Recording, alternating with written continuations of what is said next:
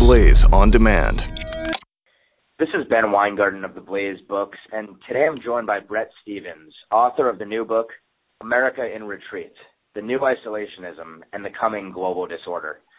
Bret is a Pulitzer Prize winner and the Wall Street Journal's deputy editorial page editor responsible for international opinion. He's also a member of the Wall Street Journal editorial board. Bret, thanks so much for joining me today. It's great to be on the show. So, Bret, first question I have for you is in your book, you talk about both the history, sort of the practical, and the philosophy differences between those who advocate a more internationalist stance and those who advocate an isolationist stance. And one of the ways that you bring forth this dichotomy is through talking about Henry Wallace and Taft as sort of caricatures to bring forth the isolationist views on the left and the right. Talk about that history a little bit. Well, one thing that um, my book tries to emphasize is that isolationism is uh, a long-standing and in some ways very respectable strain of American foreign policy. People often take umbrage at the term and say, "How dare you call me an isolationist?" But the truth is that when um, George Washington uh, and Thomas Jefferson warned against foreign entanglements, uh, that was very much in what would become the isolationist uh, tradition, which is to say that America ought to stand alone. It should have commerce with other nations. It should have friendship with other nations. Uh, but really, it ought to go its own way. And in many respects, it defined uh, a great deal of U.S. foreign policy all the way up until um, the Spanish-American uh, uh, Spanish-American War. Obviously, sometimes observed more in the breach than in reality, but that was the American foreign policy tradition. And that, of course, began to change with um, the presidencies of, of Teddy Roosevelt, Woodrow Wilson, uh, our involvement in the uh, in the First World War. But in the 1920s and 30s, we had a period of American foreign policy which is typically described as isolationist. That doesn't mean we became North Korea and simply cut off relations with other countries. Of course, we conducted a foreign policy, but it was a foreign policy that was extremely wary of investing American power in the troubles of the rest of the world uh, of um, uh, developing military resources adequate to enforce the kind of world order that had been established after World War One of uh, coming to the aid of allies or at least fellow democracies like France and Britain. And we know where that streak in American foreign policy led to. It, it helped contribute to the catastrophe of World War II because when countries like Germany, Japan, and Italy and the Soviet Union realized that the liberal powers uh, of the day did not want to enforce their will, uh, did not want to did not want to defend a liberal order. It was a signal that it was open season. Now, then America had went into the Second World War, won the war, and after the war there was this debate about what we should do as a country. Should we simply demobilize and repeat the pattern uh, that uh, had been established after the First World War, or should we become the guarantor of a liberal democratic world order, particularly when it came to uh, restoring European democracies, uh, um, uh, transforming Japan into a, a, democratic ally, and so on. And this debate was very vigorously engaged. Uh, particularly in 1947, when Britain basically announced that it could no longer go on propping up the governments of Greece and Turkey. Greece was being uh, attacked by a communist insurgency, and they the Brits basically asked us, uh, "Well, would you chaps take over because we're uh, we're out of there. We don't have the resources to prop up uh, to to to honor our our uh, foreign policy commitments." And uh, you had the debate over what became the Truman Doctrine, and you had very powerful voices on the left and on the right arguing for the traditional isolationist path. Henry Wallace had been Franklin Roosevelt's uh, vice president. Uh, he nearly had become if if Roosevelt had died a year earlier, he would have been uh, he would have been the president. Um, he argued powerfully against um, investing American resources uh, to prop up a government like the government of Greece or the government of Turkey against uh, against uh, Soviet attempts to usurp them. And on the right, you had someone like Robert Taft, in many ways a very distinguished senator. He used to be called Mr. Republican for his opposition to the New Deal. But Taft actually uh, had a lot in common uh, when it came to foreign policy uh, with uh, with Henry Wallace. He too was extremely skeptical of American commitment abroad. Uh, they had this uh, what I think is a historic argument. I devote an entire chapter to it. Uh, they had this uh, argument with the Truman administration, uh, people like George Marshall, then the Secretary of State, Dean Acheson, his uh, deputy, uh, along with Republicans, uh, more international minded Republicans like Senator Arthur Vandenberg of uh, Michigan. And uh, that debate was settled, and the United States decided to embrace the Truman Doctrine, decided to come to the aid of these small, embattled uh, countries uh, faced with communist insurgencies. And you had the makings not just of the containment policy, but of America, of Pax Americana, of America as the world's policeman. And that turned out, lo and behold, to have been a very good world. We stopped the Soviet Union from from uh, conquering the world. We created a world order of other liberal democracies. We created an order of free trading societies, uh, of places where um, uh, you could travel, you could trade, you could make money. Capital was mobile, labor was mobile. That's the world that you and I um, have grown up in. You know, you get on a plane, you go, I don't know, you fly to Hong Kong or you fly to uh, Seoul or you fly to France, and if you need money, you take your ATM card, stick it in the machine, it talk it it reads back to you in English, and you you you take out uh, local currency. That is Pax Americana. That's one of the examples of, of the benefits of our investment in this world.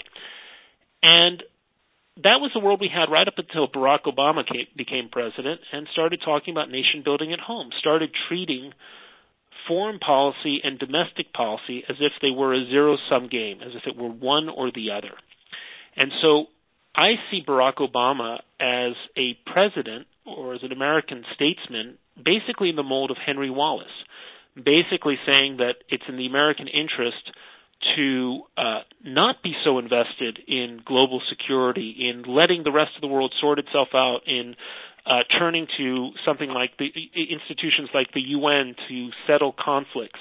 Um, that is that is uh, I see Wallace as kind of or Obama as the heir to uh, to Henry Wallace, and I see a guy like Rand Paul. I mean, Rand Paul is still work in progress, but in many ways, Rand Paul reminds me of Robert Taft. It's uh, uh, I'm very much in sympathy with him when he talks about the importance of small government, but then when it comes to foreign policy, he sounds like a modern day uh, Robert Taft telling us just to to stay out of the rest of the world's business. And so that was that's some of the historical context. Very long answer for you, Ben, but some of the historical context that uh, informs this book. Sure, and you provide a really useful quote from Henry Wallace that sort of reflects this the idea of a progressive or leftist foreign policy that stems from the same sort of grievance based, morally relativistic, victimology, dialectical view, so to speak, that the left applies to other areas. So you talk about Henry Wallace articulated that the U.S. wasn't so much sinned against in the world as it was the sinner, and I'm, and I'm quoting here, that America could do more to prevent communist aggression by turning the other cheek and by confronting it head on, that Americans had more to fear from what their own government might do in the name of security than from any foreign threat. Progressives have not had a single original foreign policy idea since then.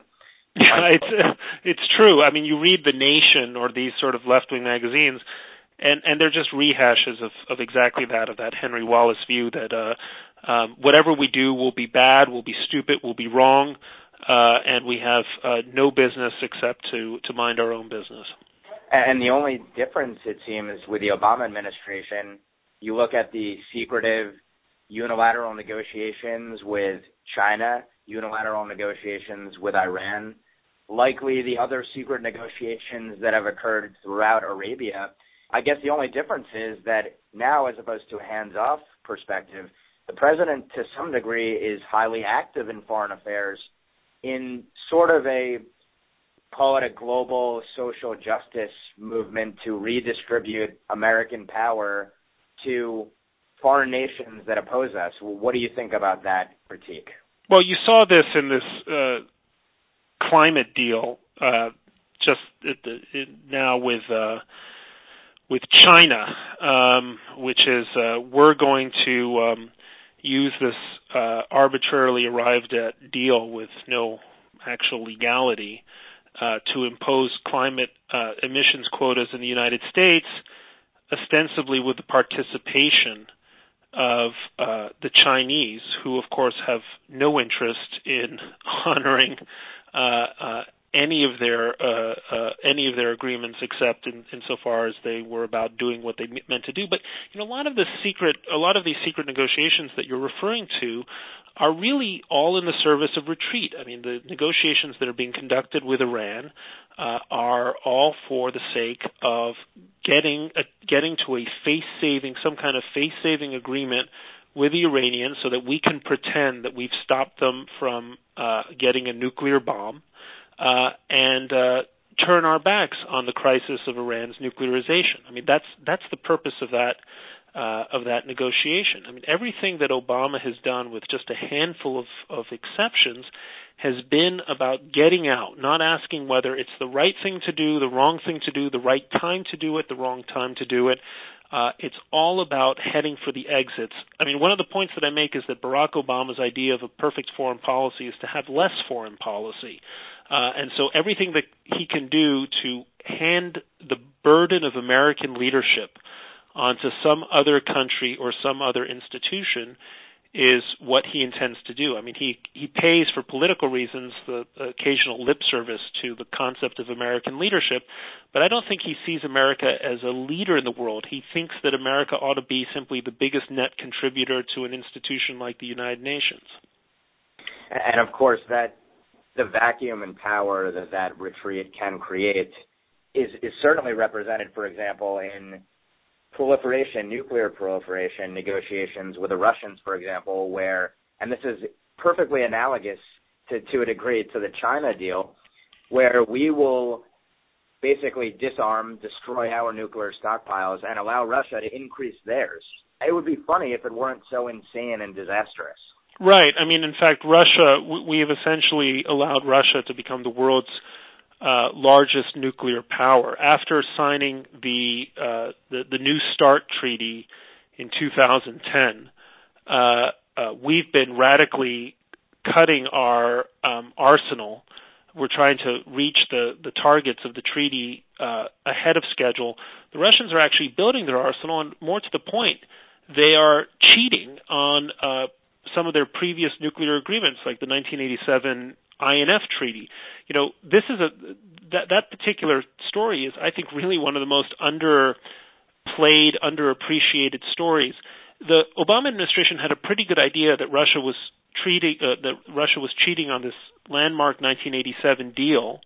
Uh, pretty much by the time it came to office, but it was so keen on getting an additional nuclear treaty that it essentially hid the fact that Russia was cheating. And it was only after the invasion of Ukraine that very reluctantly, very grudgingly, the administration sort of kind of accepted or or let it be known that it too had had reached the conclusion that Russia was uh, Russia was cheating. So we're we're engaging in this kind of uh, fantasy uh, of willfully ignoring reality in the service of the overriding imperative by the president to head for the exits.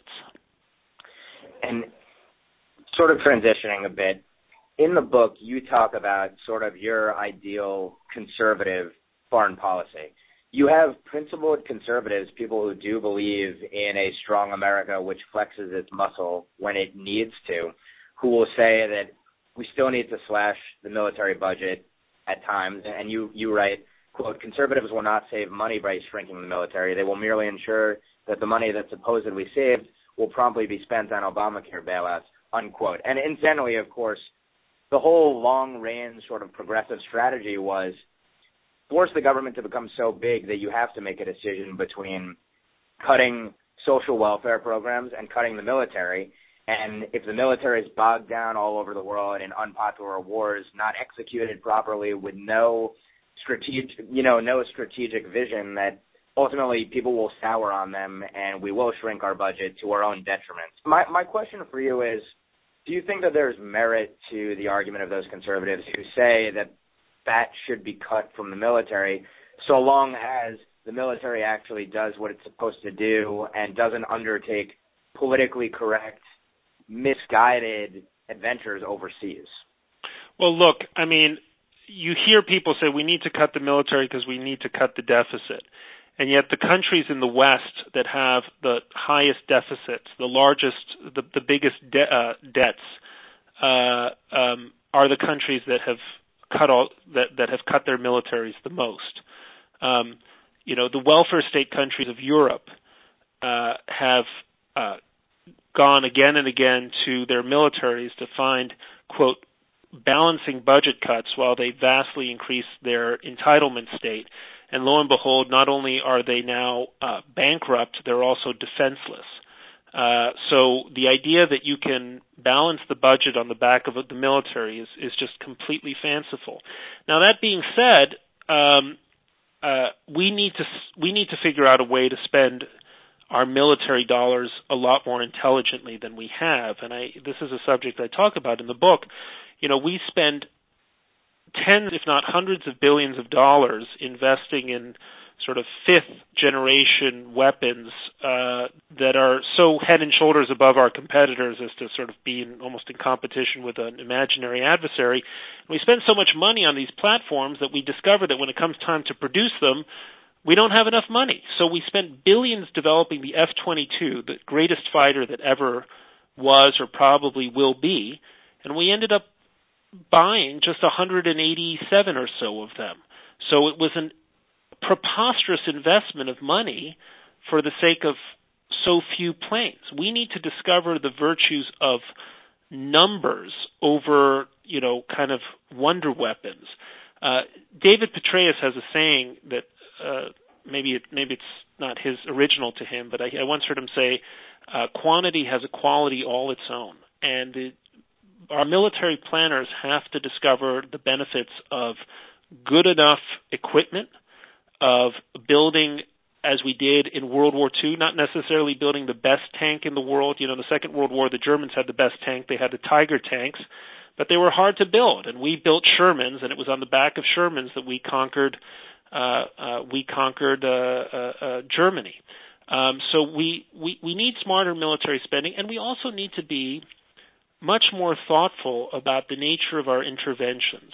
I mean, I, to this day, believe that getting rid of Saddam Hussein was absolutely the right thing to do. The guy was a menace to global order. But we went into Iraq with the purpose of making an example of Saddam Hussein. And we ended up staying in Iraq for the purpose of making Iraq exemplary. We wanted to turn this country into a model Arab democracy. The first purpose was to enforce global order, to punish and to get rid of a, a, a rogue dictator, um, and uh, uh, and and that's a classic police function. Here's a bad guy, uh, and he has flouted international or he's he's he's flouted uh, international norms long enough. He's crossed too many of our red lines. We're going to get rid of him. We're going to take him out. But then to go from there to this quixotic attempt to create gender balances in the Iraqi parliament and tell the Iraqis how to, you know, bring themselves into a kind of 21st century socially sensitive uh, uh, democracy, I think was insane. Um, and uh, we've drawn the wrong lesson from from the Iraq War. We said, well, it just shows that you can never fix these countries. The point isn't to fix them. The point is to make examples of certain types of uh, rogue behavior uh, and send a signal to other rogues that uh, at some point they will pay a price for certain kinds of behavior. As opposed to drafting up Sharia compliant constitutions.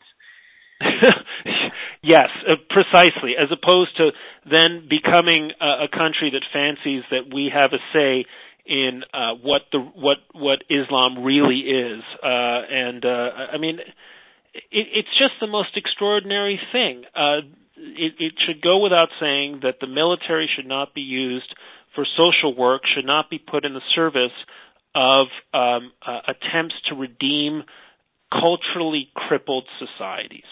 Uh, it can't be done, and any attempt to do it will just spend a lot of money uh, um, rolling Sisyphus's you know boulder up uh, up the hill. That doesn't mean that we can't uh, ensure that uh, or or we can't use American power to enforce certain rules of the road and to make sure that when a Saddam Hussein uh, uh, threatens his neighbors or when Iran tries to build nuclear weapons, that we are prepared to exact a very high price on them, both in order to punish them but also to deter their would be imitators. Two questions related to Syria. The first is why, in your view, is it in America's strategic interest to intervene? And the second is can we really have any faith that we would execute regime change there properly, given the vacuum that it would create for all matter of horrendous replacements, most likely, and the fact that our arming of various parties on the ground in the Middle East has a very dubious record historically, besides maybe the Afghanis against the Russians, and that obviously changed on a dime. Well, I mean, look, uh, I guess the best way of answering your question is to say, look at what the consequences of inaction have been. Okay, we essentially have done nothing in Syria, and as a result, we have uh, allowed the Assad regime, that is Iran's best friend in the uh, Arab world, to survive. We have maintained that bridge with Hezbollah. We have also, in the meantime, through inaction, allowed ISIS to become the most powerful force in the insurgency. We have allowed a humanitarian crisis with the with the um, uh, exit of millions of refugees to threaten the stability of all of uh, Syria's uh, neighbors, including, I think, very critically Jordan, which uh, uh I think is touch and go, quite frankly. Um, we have turbocharged jihadism around the world because one thing we know about jihadis is that they thrive in chaos. So those have been the consequences of inaction. Now, uh, can I tell you with uh, perfect certainty, or even even 70% certainty, that if we had intervened, uh, everything would be great now. No, of course I can't tell you that, and you also have to be mindful of uh, what happened in Libya. Although Libya was also an example of what happens when America acts and then just pretends that the problem is solved with no zero effort at uh, uh, any kind of uh, strategic follow up. But let's imagine that we had intervened early in getting rid of Assad. The first six months of the uprising against Assad was essentially a peaceful uprising. During those early months, you did not have Al Qaeda in uh, Iraq. You certainly didn't have ISIS. ISIS didn't even exist uh, up until about 16 or 17, uh, um, uh, 17 months ago. Uh, you would have, at a very minimum, deprived Iran of its principal partner in uh, in in the Middle East. So there would have been a strategic victory in that. The problem is that because we've been conditioned by what happened in Iraq, we imagine, well, if we'd gone in, then we would have had to have cured the ills of Syria. I'm not sure that's our responsibility. One the points I make in the book is this idea that we get from Colin Powell that there is a that, there is a pottery barn rule in foreign policy. You know, you break it, you fix it. Okay, that is not that should not be a rule for the United States.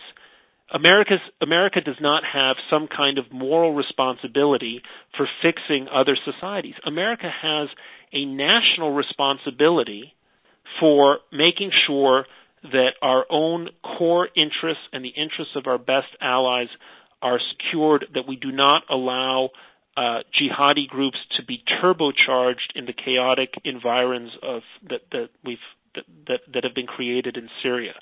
So I can't give you a perfect assurance that had we intervened, uh, things would have been great. But what I can tell you with some confidence is that a policy of insistent inaction in Syria has led to a, a reality there that is where it's hard to imagine how it could be worse.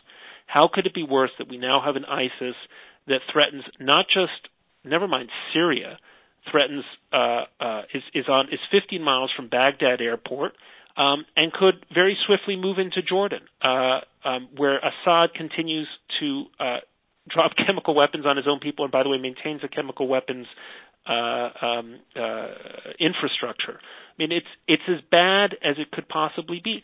And I guess the last point I'd make, Ben, is you know, let me tell you about another country that was uh, a, a stitched up country of various ethnicities and religions that came came into existence after the First World War and that uh, fell into disrepair and, and civil war and ethnic and sectarian strife, and that country was called Yugoslavia.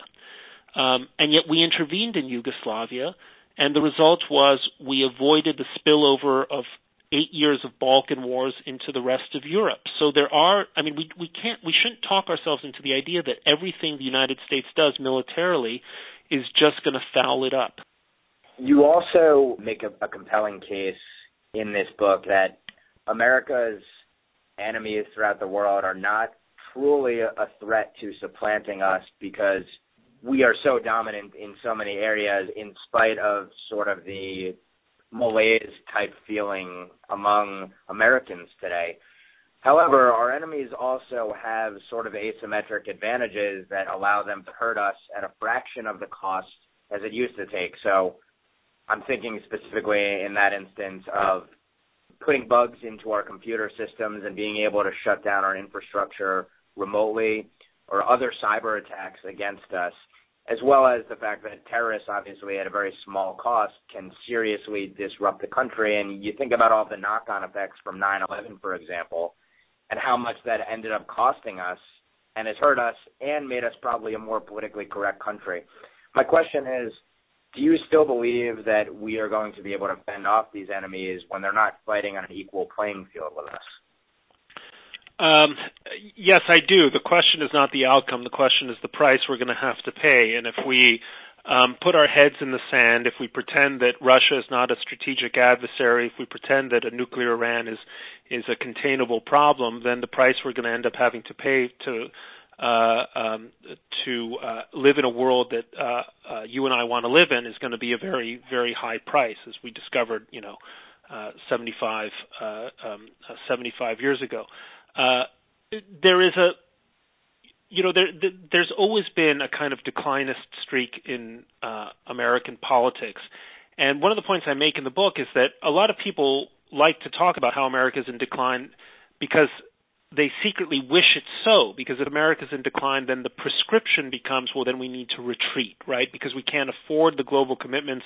We aren't now as Tennyson said that you know that strength that we were you know um and uh, uh, and so uh, declinism isn't so much analysis; it's it's um, it, it's it's actually a kind of a, a a wish.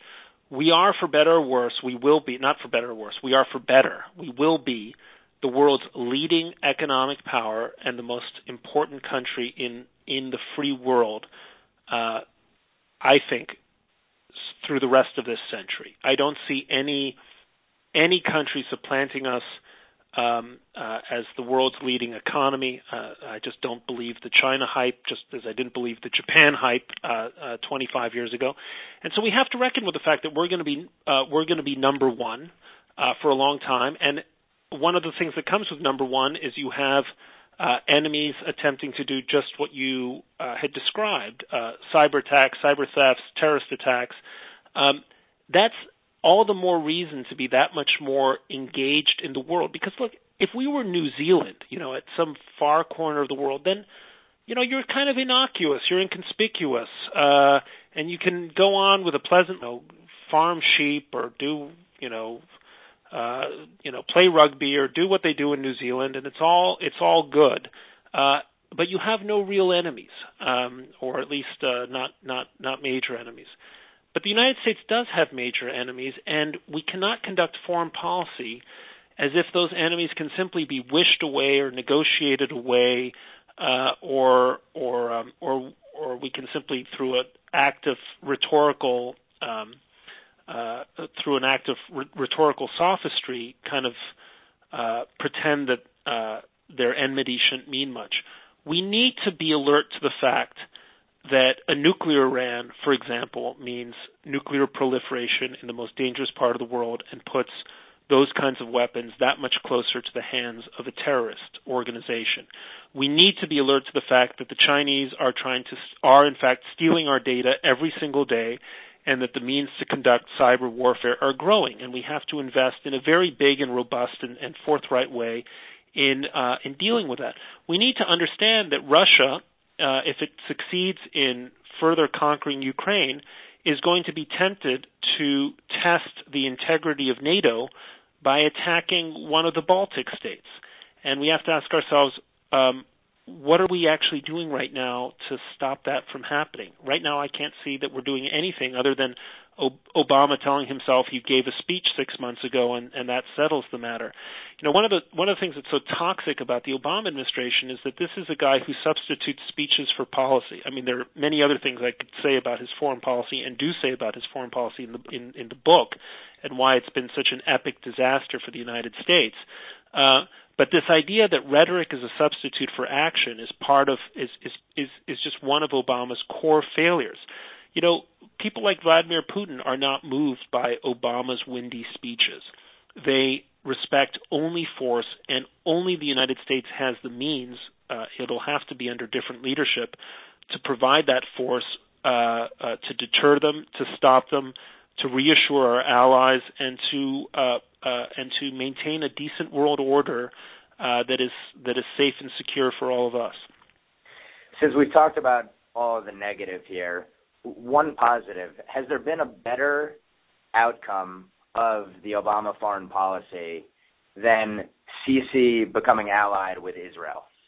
Yeah, of course, and take take note of the fact that it was an outcome uh, that came over the objections of the Obama foreign policy.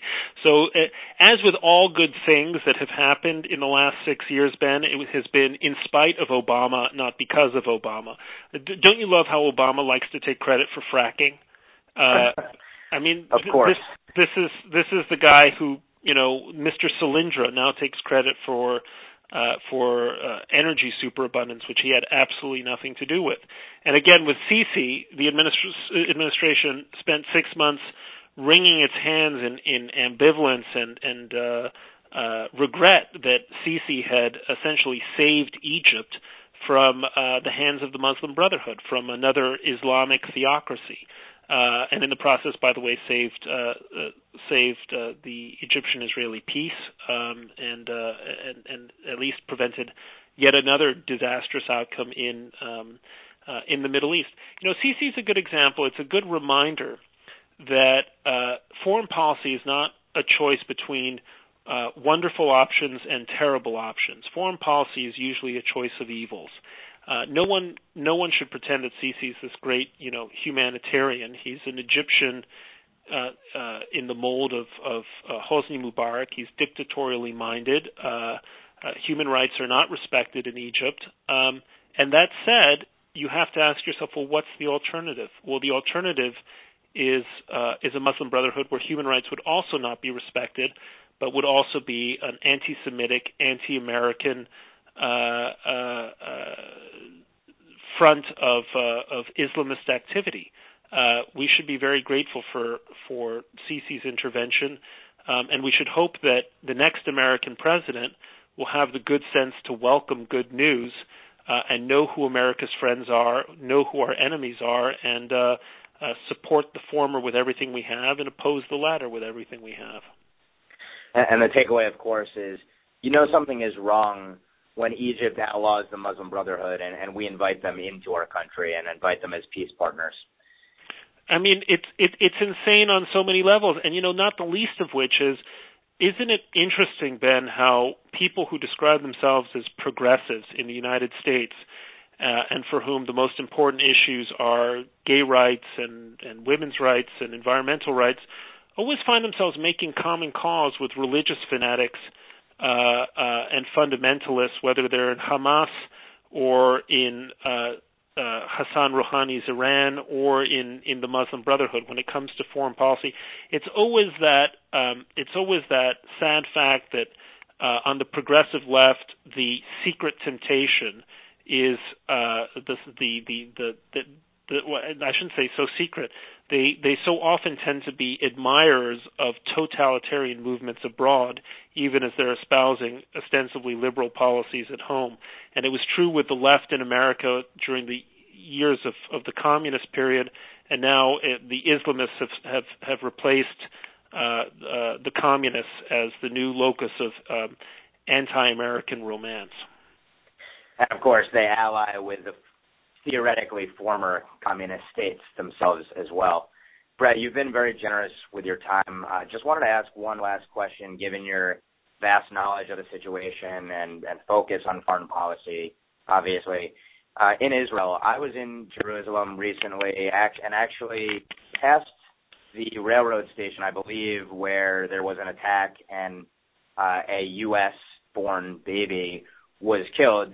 And there have been increasing attacks throughout Jerusalem. It seems to be kind of an underplayed story in the U.S., frankly. Are we looking at a third intifada and contextualize that in the sense of the whole Middle East already is on fire, and just north of Israel, you have issues. In Gaza, you have issues.